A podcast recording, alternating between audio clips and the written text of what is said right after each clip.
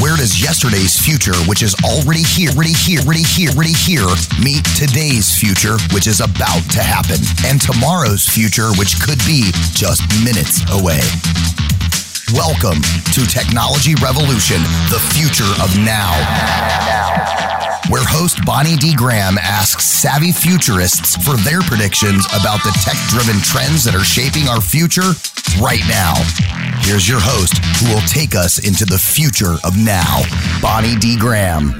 Welcome, welcome, welcome. Times 10. Happy to be here. We are live streaming on Facebook on the Tech Rev page. So happy to be here. This is episode number two of our annual Crystal Ball predictions. We're going to be talking about finance, the office of the CFO, everything to do with financial risk, all kinds of interesting things. I have 10. I'm going to say they're experts, they're specialists, they're thought leaders with me today. But I'm going to open the show with uh, a couple of buzz quotes. You all know I love to have buzz quotes, and I found two very interesting ones from movies. I don't usually do that in the opening. So, buzz number one here's a quote from Gusteau, played by Brad Garrett in Ratatouille, a 2007 computer animated comedy. Here we go. If you focus on what you left behind, you will never see what lies ahead. Okay, so much for the rat speaking. And here's a quote from Keanu Reeves, who played Klaatu okay? In The Day the Earth Stood Still, a 2008 sci fi drama film. Your problem is not technology, the problem is you. You lack the will to change. Oh, Bonnie, how did you find these quotes? It wasn't easy, let me tell you. So, to our listeners, if you're hoping to gaze into a crystal ball to see what 2021 holds for your company, come on, we all wish we could. What holds for your company, your industry, your career, the world, your community, your family? What a year 2020 has been.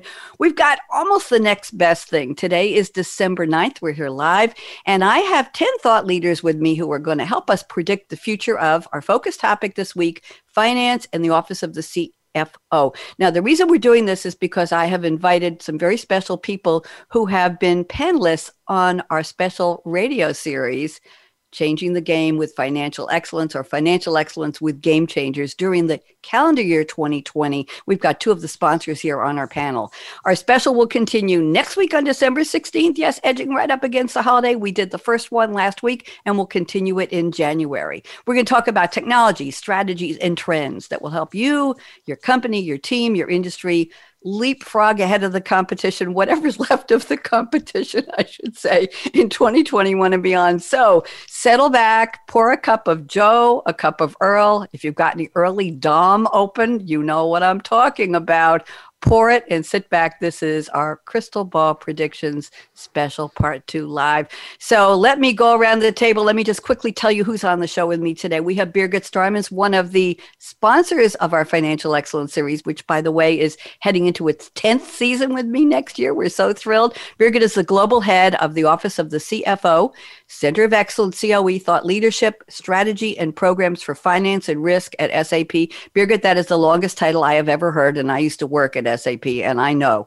Rob Kugel is here. Rob is Senior VP at Ventana Research. Welcome, Rob. Molly Boyle is here, Director of Solutions Marketing at Blackline. Brian Kalish is here, Principal at Kalish Consulting, and he's an EIR. That's an expert in residence. I like that. At eCapital Advisors. Daniel Satani is here, Data Scientist. Oh, I like that. And Solution Architect at Truqua. Uh, we are sorry Jeff Hattendorf couldn't join us today, co founder of Macrospect and COO. He's under the weather, but Jeff, we're sending you love and good wishes. J.S. Eric is here with us, Director of Data Science and Artificial Intelligence for Truqua. We've got quite a representation from Truqua. Haresh Chaya is here, Director of Treasury and Working Capital Solutions at SAP.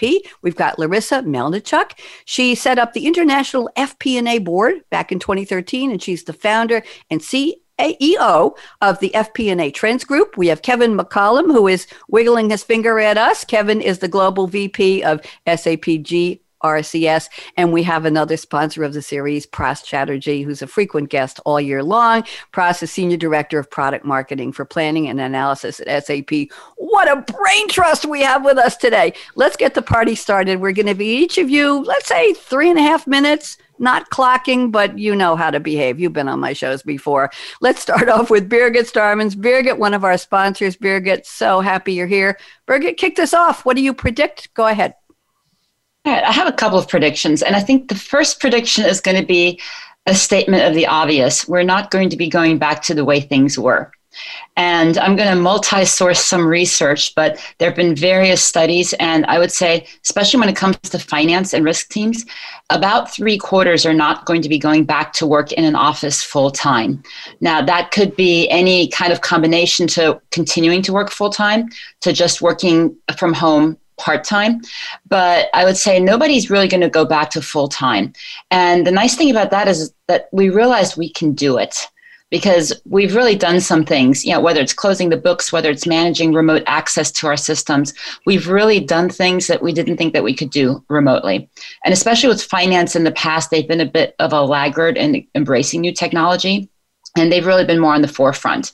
So we're seeing some of those studies come out with that as well. Um, the second prediction is I hate to revamp the, the word usability, but things have to be more consumer grade usable. Mm-hmm. For us to be able to work from home, uh, I, I like to say I do software, not hardware. So, I mean, for me to have to connect hardware out, I usually have to have somebody out. So, if I need mm-hmm. something done, it needs to be really, really easy to do.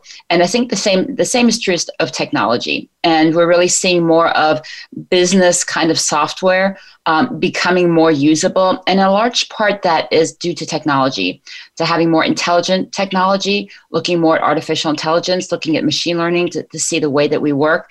Not just technology because technology is cool but because technology is a tool that we're using to make things easier and the third prediction I have is actually dealing with business models.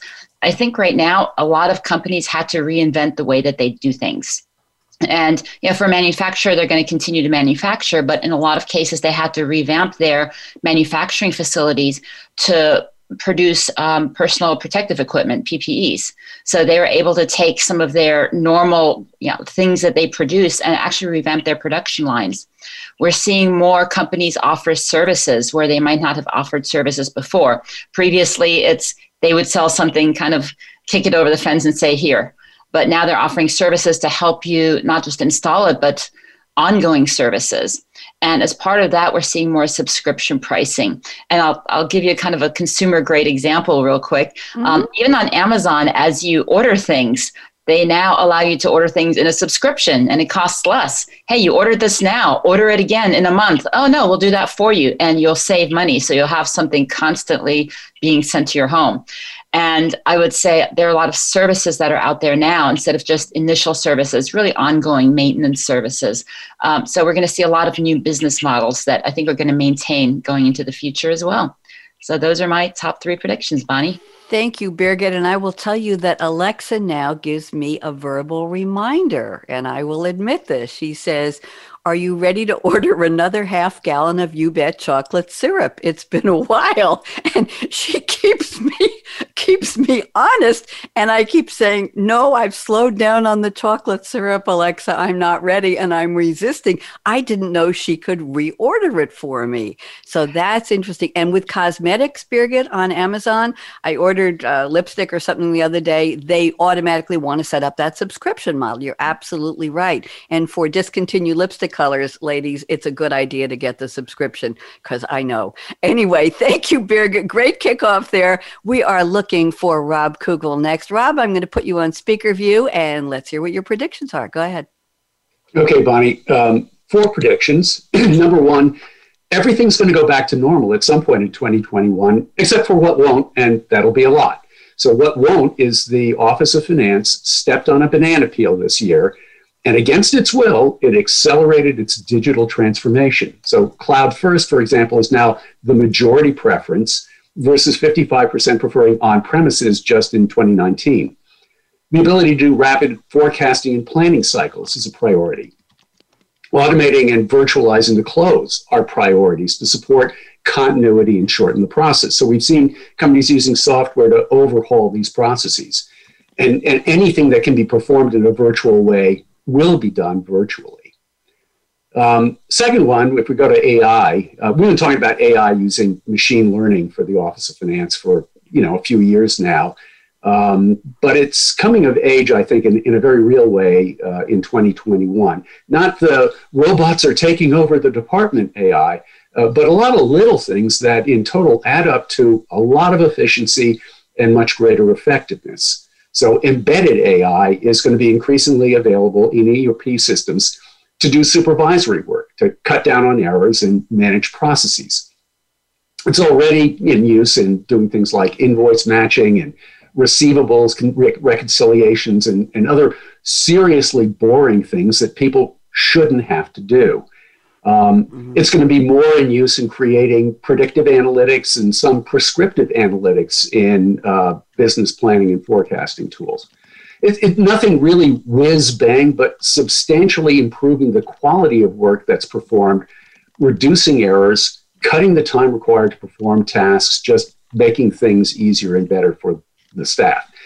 Number three, the annual audit. Now, this is really boring, but we're going to go from doing remote external audits to what I call the virtual audit. So, companies make their systems available on a restricted and read only basis to their external auditor. And this can substantially reduce the provided by client work that just takes up too much time. It'll shorten the on site time by the, by the auditor, and that you know, is all going to cut costs and improve productivity you know, for some companies, they may even be able to cut their audit costs if they're really out of, out of line today. Um, number four, taxes. And I know this is really obscure, but it's important. In the US, the tax reform giveth and it taketh away. So, you know, a couple years ago, rates were reduced, but a lot of benefits, especially for multinationals, were taken away. Corporate tax rates are now heading up, regardless. So, companies need to be managing the process a lot more cleverly and clearly. So I think we're going to see a lot more companies using dedicated software for tax provision and for managing their transfer pricing. And maybe, I guess there's time for a fifth one. Uh, I see an end to uh, something uh, uh since March I've called SIPS, uh, which is the sheltering in place syndrome, uh, which is what? It's Thursday? Um, and all of that stuff. So uh, I, I, I, hope we're going to see an end to that in, in 2021. And back to you. Oh, from your lips. Thank you, Rob. Something you said was so interesting to me. You said enhancing the quality of work. Now, quality and work, those two words don't go together for so many people in the workforce around the world with repetitive jobs, with jobs where they push the same buttons or do the same thing or hit the same processes over and over. The idea of, of relieving the busy work, Rob, right? And going to something where you can say, we can help you upskill, we can help you reskill, we can help you find more satisfaction in your job. You're not going to lose it you might actually learn to enjoy what you do because we'll give you new opportunities. That is uh, juxtaposed against, oh, AI is going to take over my job and it's all going to be robots, that fear factor. So that's another syndrome I think we've been hearing for several years is automation progress will take the human out of human jobs and make us all sit back and say what we're supposed to do. So I digress, but thank you, Rob. Enhancing the quality of work, I like that. And yes, SIPS, I read today uh, in one of the times that there's a new syndrome. It's not just COVID. I'll only mention this briefly, not just COVID depression or fatigue. Now it's COVID anger is why aren't they wearing a mask? Let's leave that one alone. No politics, Bonnie, you promised. Let's see who's next on our list. I'm going to my list. Number three today, Molly Boyle, sitting there smiling so wonderfully at Blackline. Molly, I'm putting you, I saw you watching Rob and he was said, I'm going for a fifth. And you're saying, what? I need five predictions. Molly, I'm putting you on speaker view. Go ahead, please. Thanks, Bonnie. And Rob always has some, some great thoughts, so we'll, we'll allow him a fifth. Um, I have a couple things here. I you may have remembered from some of my previous appearances on your show. I always like to take the optimistic approach. I'm a glass half full kind of person. Um, and I really think, you know, this year, as challenging as it's been for controllership, which is the part of the office of the CFO that I work the most with, there is a lot to be optimistic about. Um, I think Rob, you know, alluded to a couple of them there, as did Birgit. I think there's really three areas where I predict that we're going to see substantial shifts in 2021, and some of this has already started. The first is what I'm going to call time. But what I mean by that is, you know, this sense of urgency, right? Accounting and finance, particularly controllership, it has has long been a very risk averse, part of the organization. We're, we're, we're a cost center, we're a back office function as accounting professionals. And so we are very focused on that time of the month that we need to close the books, right? The way we've always done it. So many of us have gone through those quarter ends and those month ends where we have to respond and say, I'm sorry, I can't get to that right now. I can't support that. I'm closing the books. And I think, you know, that process for a lot of companies has worked. Has it been ideal? No. Has it been modernized? Probably not. But for a lot of companies, it, it hasn't caused a catastrophic issue, and there hasn't been a compelling event until now that creates this sense of urgency. So, what I think, you know, we're going to see, and we're already seeing, is that this is that compelling event, right? I don't know about the rest of you, but I think the memes have been one of the best parts of this whole uh, pandemic. And I saw a great one, a, a, cartoon where there was a wrecking ball coming in, you know, to the to the controller's office, basically. And it was this was like, you know, the the wrecking ball creating the the urgency for digital transformation. And I absolutely think that's what this this pandemic has been for us. It's been that compelling event that says the time is now maybe our process wasn't broken, but it failed to modernize, and now is the time to make the change. So I think that that sense of urgency is going to be there. The next one, uh, I'm going with the three T's today. The next one is around talent, and and Rob touched on this a bit as well. But I think the way chief accounting officers and controllers are perceived by their organization is fundamentally changing, and I think this is an opportunity for those of us in the accounting profession to position ourselves not just as the you know the folks who keep us out of trouble and who maintain compliance but people who can provide valuable information that the business so desperately needs during this time. And i think um, you know the more we can move ourselves and our staff in the accounting organization away from those activities that you know we didn't go to school for right? Those those ticking and tying spreadsheet based activities the more we can move away from that and focus on you know the value added activities and the more we can provide real time data the better off we're going to be. We're going to fundamentally change how we help our business. And then last is, you know, from a technology perspective, I think, again, traditionally accounting has been very spreadsheet focused, very binder driven at one point in time. And while we've seen some shift away from that, as Rob suggested, we're going to see cloud solutions become a real enabler. Um, the time to value, the implementation time, the fact that these solutions can be deployed while we're all working remotely and can can be accessed from anywhere is going to be a huge trend that I think continues in 2021. So I think all that is something to be excited about. We're seeing a lot of, you know, the companies that we work with say that they were able to to move forward without missing much of a beat because they had solutions in place and those companies that didn't like I said, that that wrecking ball was their compelling event. So um, excited to see what what happens next year. Thank you very much, Molly. Interesting you said that. We talk, we've been talking for most of 2020 on my Game Changer series, including this one, Birgit and Pras, about companies that already dipped their toe in the water or dared to jump into the pool for digital transformation, for digitalization were able to pivot, to be nimble, to be agile, to refocus, to repurpose their business when the pandemic hit, when the world just went and we had that virtual and real wrecking ball, right? And so you're absolutely right. I, I appreciate your focus on that. Thank you very much, Molly. Great predictions. Let's see who's next. Brian Kalish. How are you, Brian? I'm going to put you in speaker view and let's go with your predictions. Brian, you're up. Well, I'm doing great. Welcome to everyone. Uh, it's great to see folks from around the world. I'm here from Washington D.C. So when Bonnie uh, invited me to meet, what the, the the question is, you know, what is the new new normal, you know, hold in store for us? I mean, we're currently in the new normal, right? That's what we've been operating for nine months. But at some point in 2021, you know, and especially with all the good news that we've been getting on the vaccine, I think sooner rather than later, we're going to pivot to the new new normal. Um, but it's not going to be where we were, what I refer to as BC before COVID. We're going to be in a mm. different world than where we were. Um, and we certainly have learned a lot from our clients in the last nine months. So I would say, when I think where the focus is going to be and where the predictions would be, I mean, for me, it's you know, it's it's focused on data analytics, it's focused on forecasting, scenario planning, And then, kind of my four and five uh, RPA, robotic process automation, and five would be uh, business communications.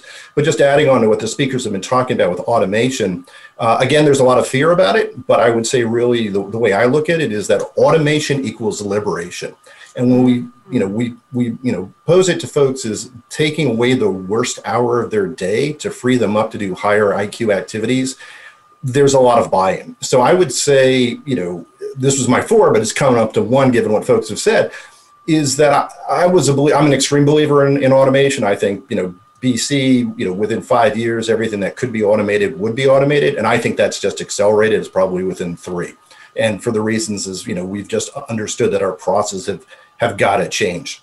Um, you know, when I think about it, you know, when we think about, you know, to truly survive in the new new normal, organizations need, you know, data analytics that really, you know, keep data in its, you know, in its source state. Uh, we need to incorporate tools that are relationship aware um, and then we have to be able just to perform against billions and billions of records. And, and Bonnie knows I've used this term before is, you know, we're operating in a world of Bronto bytes. That's 10 to the 27th when we talk about data. And what I think is really incredible is, you know, Gartner's come out recently and they say about 80% of all data is actually dark and 93% of unstructured data is dark. So there's a huge opportunity out there to leverage data. You know, organizations have to you know advance in their analytics from just simply providing descriptive and diagnostic analytics to generating you know really mission critical, predictive, prescriptive, and ultimately cognitive.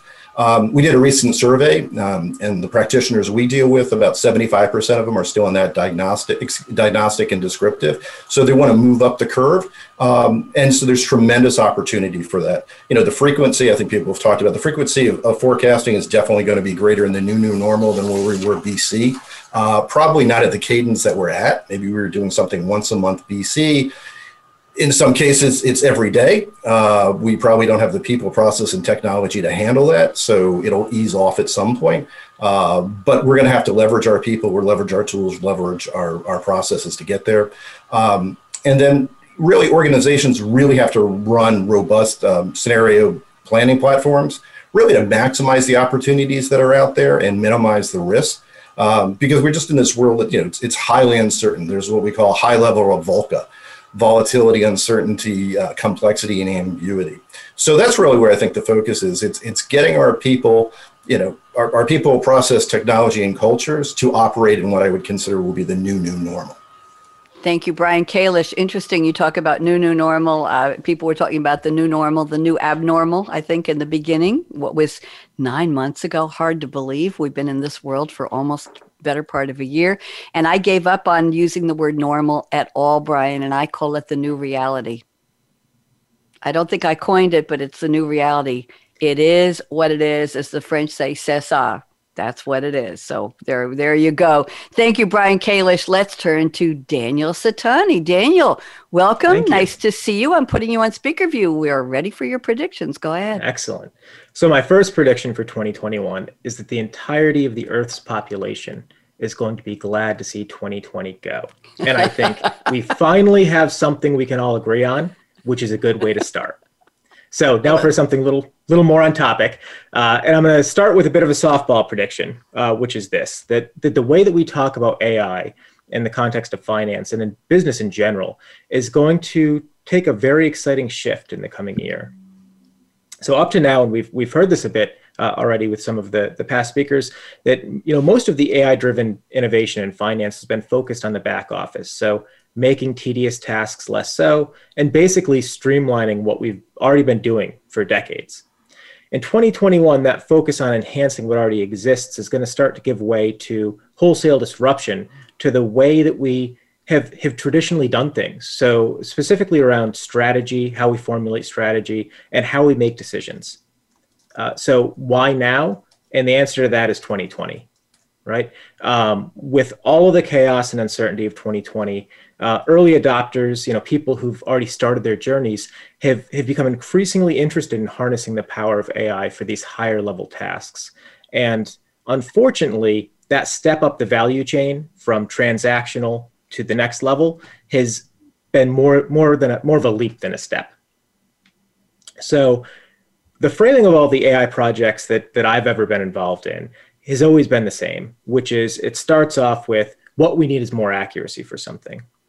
And the reason this leap to this next higher level task for AI is is so hard is because knowledge employees aren't really known for blindly trusting technology just because it's supposed to be accurate. And there's a good reason for that. We don't want them to.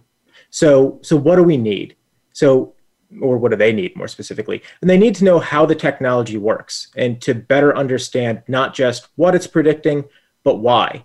And once we can get comfortable with that technology, they need to be able to play with it. So they can't just be fed predictions or answers. It needs to be something that they can interact with, they can talk to, that they can throw scenarios at and get responses back to be able to internalize, to make better decisions, and to make better strategy. And so, really, what this comes down to is we don't need tech, and they don't need tech. What they need is a collaborator. So, this idea isn't new, and it's it's found other homes outside of business in terms of this this basic uh, basic thought process. Um, but what's really changed is that businesses are now willing to start looking into this, both because of all of the chaos, but also because they've had a few years to get used to AI and to understand the technology a little better.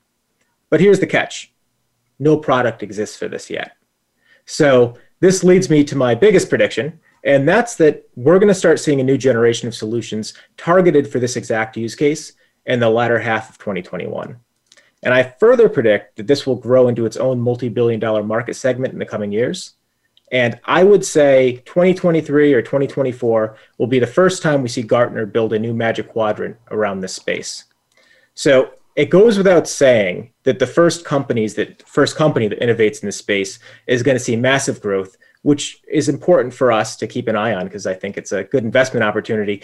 But I think more important, what we're going to start seeing is, or what we're really doing is we're starting to go down the path of evolving in a very fundamental way how businesses are going to work in the future. And to me, that's very exciting. So thank you, Bonnie. Thank you very much, Daniel. And something what you something you said about collaborating and it's not technology brings me back to my buzz quote from The Day the Earth Stood Still, right? By Klaatu, the Keanu Reeves character.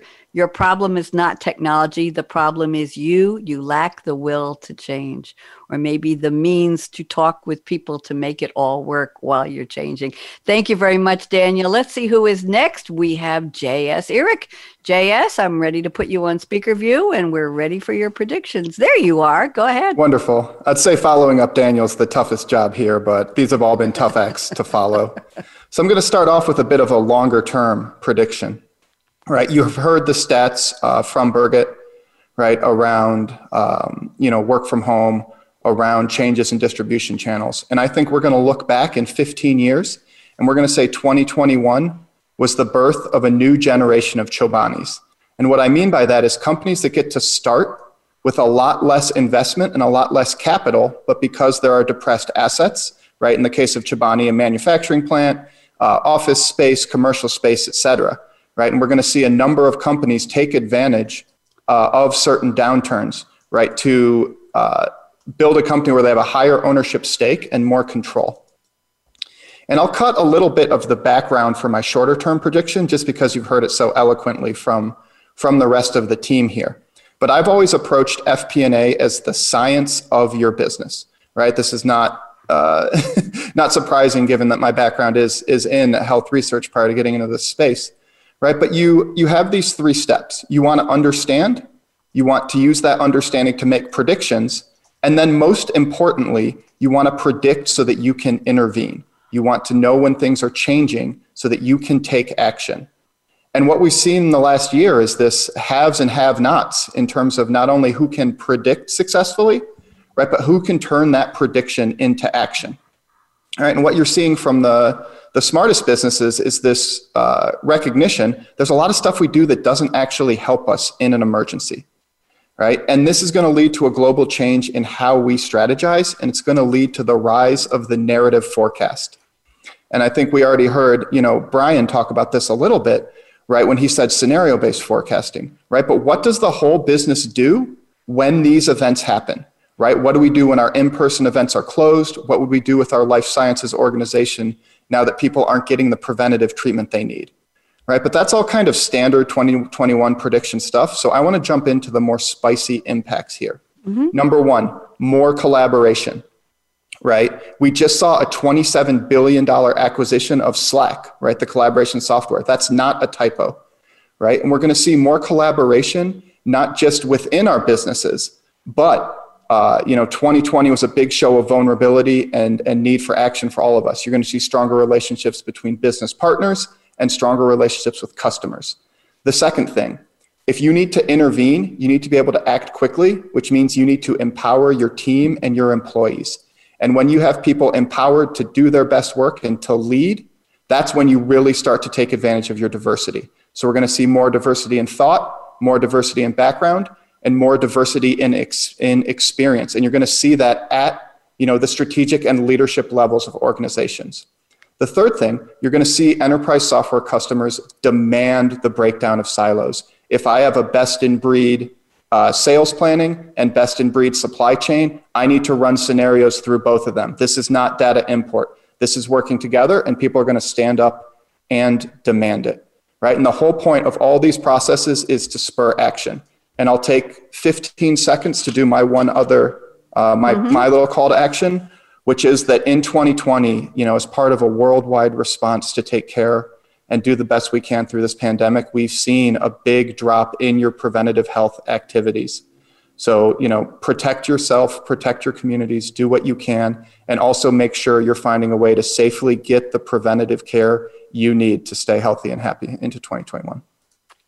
Thank you, JS. Question for you. You mentioned spicy predictions after you mentioned Chobani. And I was wondering if Chobani is the, the, yogurt company you were talking about. Could yeah. you just take 30 seconds and elaborate on it? You dropped it on us, and I'm, I'm saying, yeah, well, I think. I thought maybe it was a financial process. I had missed the, uh, the acronym. So no, no, no. Um, Chobani, the yogurt company, right, started with a small business loan that was used to acquire a, a asset, in this case, um, you know, factory for production of consumer packaged goods, right? And there's twofold. One, they were able to, you know, start in less debt, and then number two, leverage that increased control over the organization, right, uh, to you know provide better work experience, better customer experience, because they weren't running up against debt, right? A small business loan is generally not to buy a factory, but because there was a depressed asset, that opportunity was seized. Thank you very much. I just wanted to elaborate. I was thinking, I miss what does C stand for? What does H stand for? What does oh, O stand for? So thank you. I try you. to keep my acronyms to two letters. Thank you very much. I appreciate that. Let's move on to Haresh Chayo. Welcome, Haresh, and we're ready for your predictions. You're up. Go ahead. Thank you, Bonnie. And uh, there's an advantage of going uh, later in the series uh, because you get to elaborate on some of the predictions that are already uh, made. So um, some of the predictions that I have are quite similar to what you heard before, but I'm going to give it a slightly different um, flavor. Um, so working habits will change. Uh, we heard that again and again. Uh, but what does that do to to the way we used to live, we used to, we used to work? And one of the things that is going to happen is the technology to support it is going to evolve very drastically. You see the the valuation of companies like Zoom. Uh, it's valued several billion dollars. I, I, last I heard was like a couple of tens of billion dollars. Um, it's going to continue that path. Um, you'll also see the brick and mortar companies that allow people to come together change the way they attract workforce. Uh, they can't just ask people to come to office and do something because now people can do it from where they are which means they have to incentivize people um, to come to the office with innovative ways, uh, which could mean, hey, you know, I'll give you a different environment without kids roaming around where you can, you know, work a little differently, or maybe even on a or a glass of wine, so that you stimulate your your thought process even further. So point being that these um, brick and mortar offices are going to have to uh, incentivize people to come back to work and the third piece in this um, you know working for working differently mode is going to be as said before workflows notifications and artificial intelligence these things are going to take a lot more importance in people's lives. We already get notifications from our private um, assets, such as you, you, mentioned about Alexa and, and things like that. But now people are going to have to figure out how to differentiate and prioritize notifications coming from work, from personal life, from sales companies, and so on and so forth. So, just another dose of things that we need to worry about um, as we change the way we work. The second prediction is going to be around, um, as uh, Birgit said, um, everything is going to be available as a service. And I think that is going to be um, true.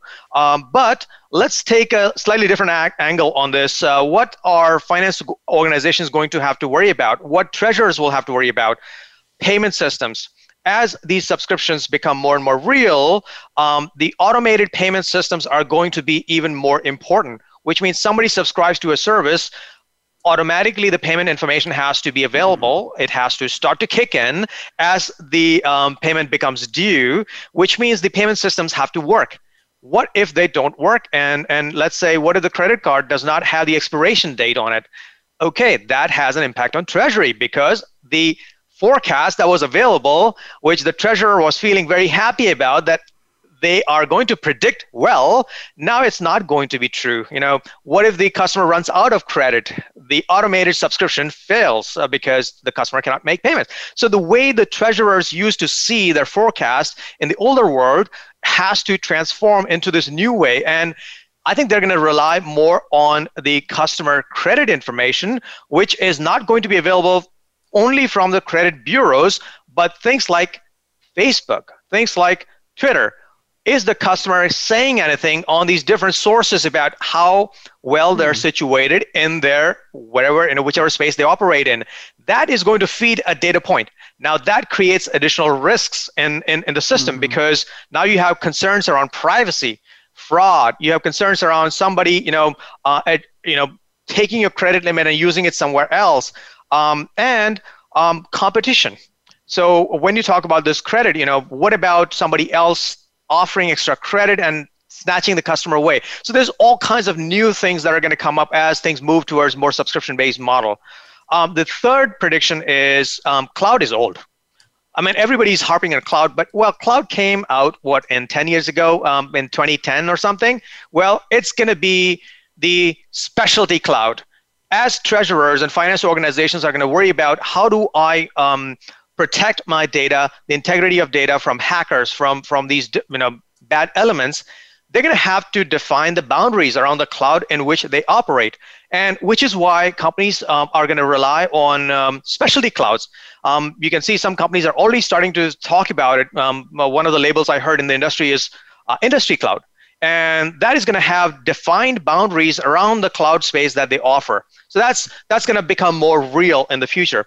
And a little funny one i think as people work remotely more and more they're going to have to uh, find ways to express themselves more. And my sense is that emojis and memes are going to become integral part of our working habits, which means if a, there's a notification, probably our manager will send it with a smile or a glass of wine, sort of shaking on that meme, uh, just to make you happy that, hey, you did a good job. So I guess some of the things that we just treat in personal life are going to make its way into our work life as well. And that's my prediction. Thank you very much. Very, very, very interesting. You scared me a little about the access to personal information and credit coming over uh, with looking at intention and with clues we put out on social media. I think everybody got a little bit scared with that one. As far as uh, expressing yourself, very interesting, Haresh. I recently read that, uh, and Birgit and Larysa, you're up next. Birgit and Larysa and Molly might identify with this. I don't. A lot of business women who were used to going to the office with their office uniform, meaning maybe maybe a high end business suit, whether it's skirt suit, a dress suit, a pantsuit, purse, fancy shoes. They're dumping all of that. They're selling all that on the secondhand market and they're buying comfortable things with stretch waistbands. And all I have to say to them is two black dresses, keep your hair color good couple of pairs of earrings, sit down in front of Zoom, and you're just fine. And Haresh, as far as personal goes, pick your background, right? Whether it's virtual, whether it's real, decide who you want to be. I tell people represent your own brand or your persona when you appear visually on social today in, in video conferencing. Thank you very much. Larysa, I am summoning you, Larysa Melnychuk at FP&A Trends. I'm putting you on speaker view. Larysa, let's hear your predictions. Go ahead. Thank you so much, Bonnie, and so happy to see uh, everyone here. What what a great panel and wonderful predictions, very interesting ones. Uh, of course, mine uh, there will be uh, around financial planning and analysis for FP&A. So I join you here uh, today from the UK, from outside of the US. But what I want to say that uh, the trends for FP&A they're really global. There are a lot of them, but I've chosen only three today. So the first one. I call this scenario planning in this incredible environment of high uncertainty. So, not scenario planning, scenario management. Uh, I really like uh, the interview with CFO from um, uh, CFO from Coca-Cola Company last week when he said it's not about scenario planning anymore; it's about scenario management. Mm. So, what does it mean uh, for us in FP&A? Uh, this incredible cone of uncertainty, which is our environment, it just changed everything in traditional management accounting uh, ways. Uh, it changed everything in the way how we plan, forecast, how we even analyze. So it's all about scenario management when we uh, place scenarios at different levels of organization, top down, bottom up, including our strategic level and operational level.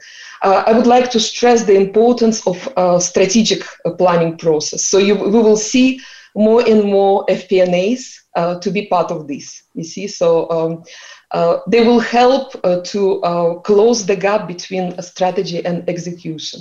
So this is the first one, scenario uh, management in the high uncertain uh, situation. The next one is very in- interesting. So I already mentioned to you that um, all the traditional methods of management accounting, they're changing at the moment. So we are talking about so-called extended planning and analysis. What it means, it means that FP&A is going just outside of finance area. We've been observing this for some time um, now, you know, at least for the last three, four years. We saw how FP&As, they play a role in operational planning and strategic planning. But at the moment, it, uh, the, the environment where we live, uh, it's, uh, this incredible uh, trend will be accelerated.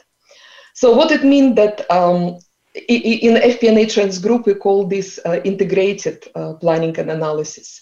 So um, it means that uh, in FP&A, we really will be playing a, a, role in every level of the organization. And the next one, um, it's about technology, human intelligence, and also about uh, the process as well.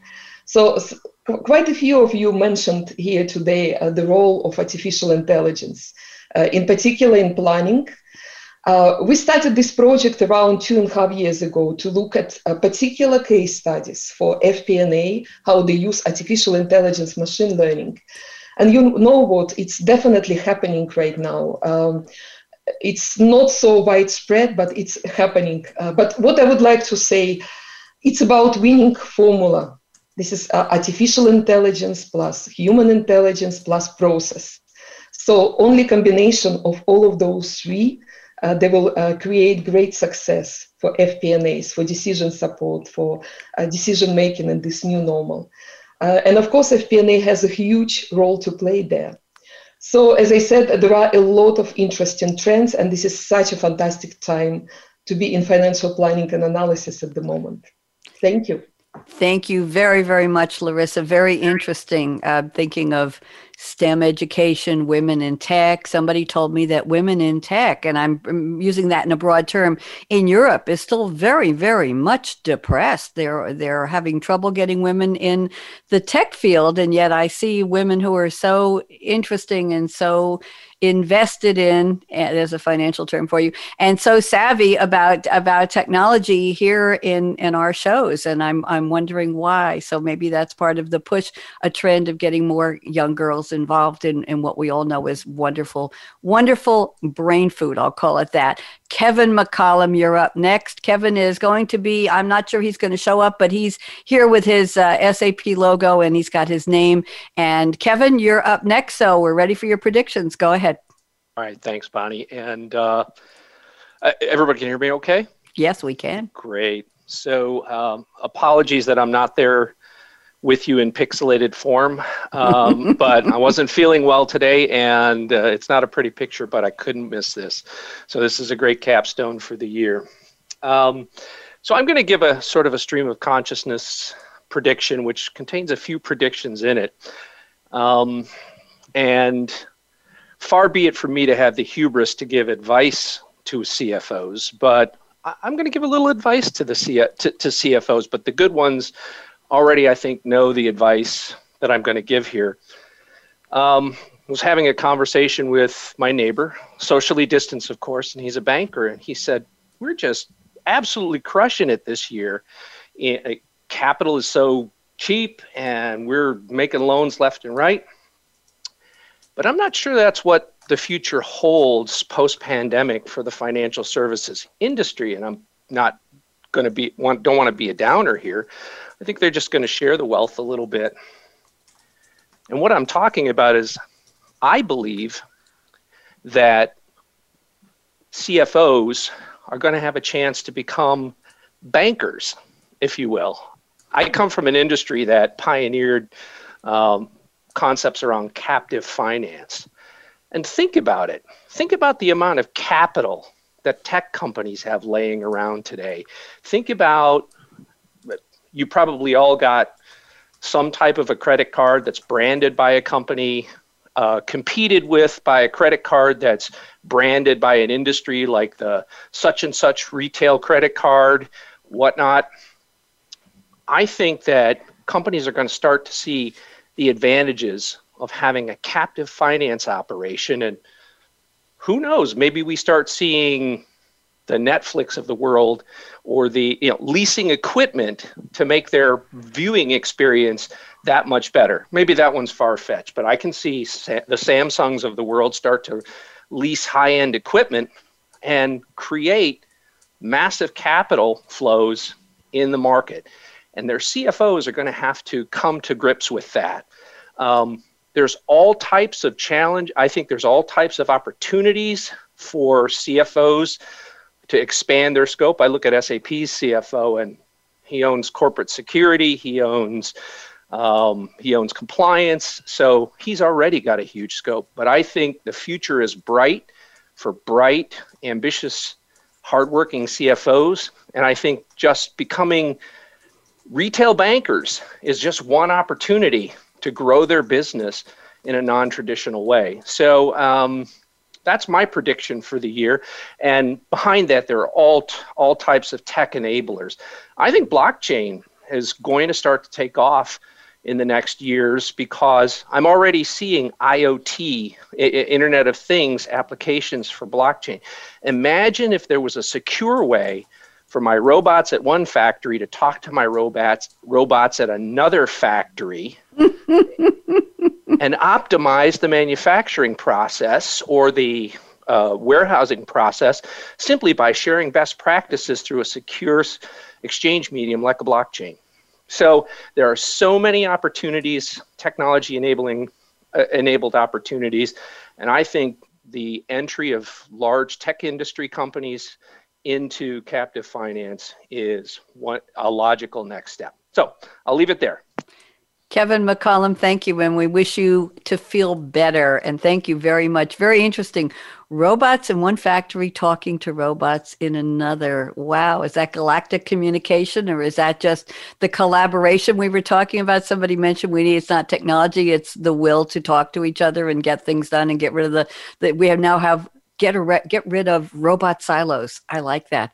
Robot parties and robot. Com- I, I, we could just do a whole movie on that, but maybe they already did. Pras Chatterjee, you are rounding out our wonderful panel here. Pras, also one of the sponsors of our series, Financial Excellence with Game Changers. Pras, we can give you four minutes, and then we're going to quickly go around the table and have everybody tell me your favorite holiday drink. Yes, we will have time. Pras, you're up. Welcome. Great. Thanks so much, Bonnie, for having me. And I heard some great predictions today, but uh, the one it tells you where I am right now in the sense that the one Haresh mentioned about getting people to the office with wine that still resonates with me, and it's still just before lunch right now. So again, a lot of where my head is. So. Um, yeah, no, I mean, I think um, let's get the cliches out of the way. I mean, I think we hear a lot, you know, as we head into the new year, new year, new me. I think for those of us in finance, it's new year, new we. That's where we're going. So some of the predictions I think are that you know we're going to take the lessons we've learned from 2020 and be a lot better in 2021. We're going to be agile as a finance department. Um, you know, I think Bonnie, I've spent a lot of my time talking about the fact that I spent 10 years in finance and I probably despised every minute of it. And I despised it because I look back at the way I did things, and it was insane. And I saw the way new and best in class organizations were working in 2020, and it was so much better. I remember the way I used to do planning, it was such a scheduled manner. Um, on the first, uh, fourth day of the month, I do a prediction, uh, a forecast against X that came in through a closed process that Molly described. And um, that's all ha- that all has to change best in class organizations in 2020 worked so much better because they were agile and they were predicting scenarios because guess what things happened in 2020 that were out of our control. And we now know that in 2021, things are going to continue to happen that are out of our control as well. It might not be mm-hmm. like 2020, but it's going to be different. And it shows that finance and FP&A, especially best in class FP&A, has the potential to actually make a difference by working in a relevant manner. Um, you know, they are able to make a prediction, make a forecast in the middle of the month, on the 27th day of the month, and they're able to look forward and not versus looking back. So those are some of the things. The other part I think it's going to change is FP&A is finally going to be relevant and sexy. And what I mean by that is uh, mm. there's an experience I actually had with Larysa in New York uh, two years ago. Uh, Larysa and I were at a meeting of all these FP&A uh, constituents, and one of the things that they brought up was that they were having a really hard time attracting talent to come into FP&A. They were using terms like ghosting, where they'd hire people and you know top talent from some of the top universities in the New York area wouldn't even show up. And I was stunned at this because you know I started my career in FPA and what they mentioned was that uh, you know a lot of this talent would come in or they'd learn about their job how it was effectively reporting or doing variance analysis and just stating the obvious over and over again. And they weren't interested in that. And to keep young people and top talent interested you've got to change the way you're doing things. And i think 2020 has been that catalyst for fp&a p&a to change things to be a lot more relevant because guess what? Cfos ceos have come to fp&a and have asked them to predict scenarios, and do all those things I mentioned before, all the agile planning and scenario planning. So with that in mind, I think FP&A is going to be evolve. It's going to be a lot more strategic and forward thinking, and that's going to bring in some of the best talent and top talent. And you know, it's going to be really exciting to hear about all the technology that everybody here has uh, you know brought brought together today about the RPA, about the faster close process, about the quicker variance analysis, uh, about you know. Um, blockchain and every um, things talking to each other. And I think FP&A is going to be the linchpin of bringing all this in and making those predictions. Uh, so that's where I think it's going to be. I think that FP&A is finally going to be a lot more relevant than it was before. Thank you, Pras. Thank you, everyone. What impressed me, Birgit and Pras, about these wonderful people who've all been panelists on your shows during 2020 is that you all listen to each other right here, live, streaming on Facebook, and we're broadcasting on Voice America Business. You all listen to each other and you commented back and forth about what you heard. So you are collaborating and you are the new culture, Pras, of, of not just I and me and my company, but we and us and the word we started out with, collaboration. Now we're going to collaborate. I'm going to give you each a chance. I'm just going to go across the screen in the order in which I see. I've got two minutes left to close. What's your favorite holiday drink? What's in the, the still of the bathtub or the garage sink? What are you brewing? What are you buying? What's on ice? What are you going to be mixing? Rob Kugel, go. Just a quick drink. A uh, cup of kindness with a Veuve Clicquot chaser. Thank you very much, Molly Boyle. Unmute. There you go. Yep. I'm uh, I'm big on appearance, so I'm gonna go with any kind of bubbly or spritzer with some cranberries and a sprig of rosemary. Oh, I love that. Daniel Satani, what are you drinking?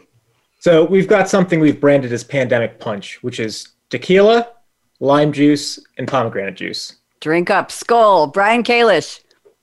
Well, I've got two because of what was just said. So if you're looking for tequila, the tequila that you want to look for, it's an ad, it's a client of mine, Clase Azul Ultra. You will not be disappointed. And then my sipper would be bourbon, uh, Michter's uh, Celebration Sour Mash. And just to close, I think what everyone's been talking about, it's all about speed to insight of the speed of thought. So tremendous uh, panel today, everyone. Thank you. Pras Chatterjee, what are you drinking? I'm trying to decide between an Amarone or Barolo. I'll leave it at that. Wonderful. J.S. Irick. Uh, I'm loving a cold morning and hot coffee outside. All right, Haresh Chaya. A nice bottle of Cabernet Sauvignon from uh, California would très be great. Très bien. Larysa Melnychuk, what are you drinking? Here in the UK, in Europe, it's all about Glühwein or malt wine. So wow. it's everywhere, and we are uh, back uh, to meeting each other, you know, with the distance and This is Thank about you. this now. Birgit Starmanns. I think everybody's already used mine because normally I'm a champagne girl. And, uh, you know, the mulled wine at the Christmas markets in Germany, even though I'm staying in Palo Alto. And there are some kind of pseudo Christmas markets that go on here, but obviously not this year. So I'm just going to have to do them at home. You are. Kevin McCollum, what are you drinking when you feel better? I'm going to take Birgit's idea to the next level. We're making our first Feuerzangenbowle, and that is a that is a German mulled wine with a burnt caramelized top on it, and we are looking forward to it. It's called Burnt Punch. Talk about spicy and sexy. I want to thank you all so much for being here with me. Bonnie D. Graham signing off. Thank you to my co producer, Ryan Treasure, VP of everything at World Talk Radio. Thank you. Put your hands together for Aaron Keller, our engineer at World Talk Radio, engineer with the nerves of steel. He calls himself my sidekick. Here's my call to action. Remember, if somebody tells you the future is already here, I want you all to wag your finger and say, no, no, no. That was yesterday's future. Today's future didn't happen yet. And I want you to all be part of making it heck, a much better one in 2021. So be safe, be smart, be savvy, and I'll just say what's on my mind. Wear a mask and stay sane. Happy holidays, all. Bye bye. Everybody wave. Thank you for joining us for Technology Revolution, the future of now. Mark your calendar to join host Bonnie D. Graham every Wednesday at 8 a.m. Pacific Time, 11 a.m. Eastern on the Voice America Business Channel to hear how technology is impacting your future now.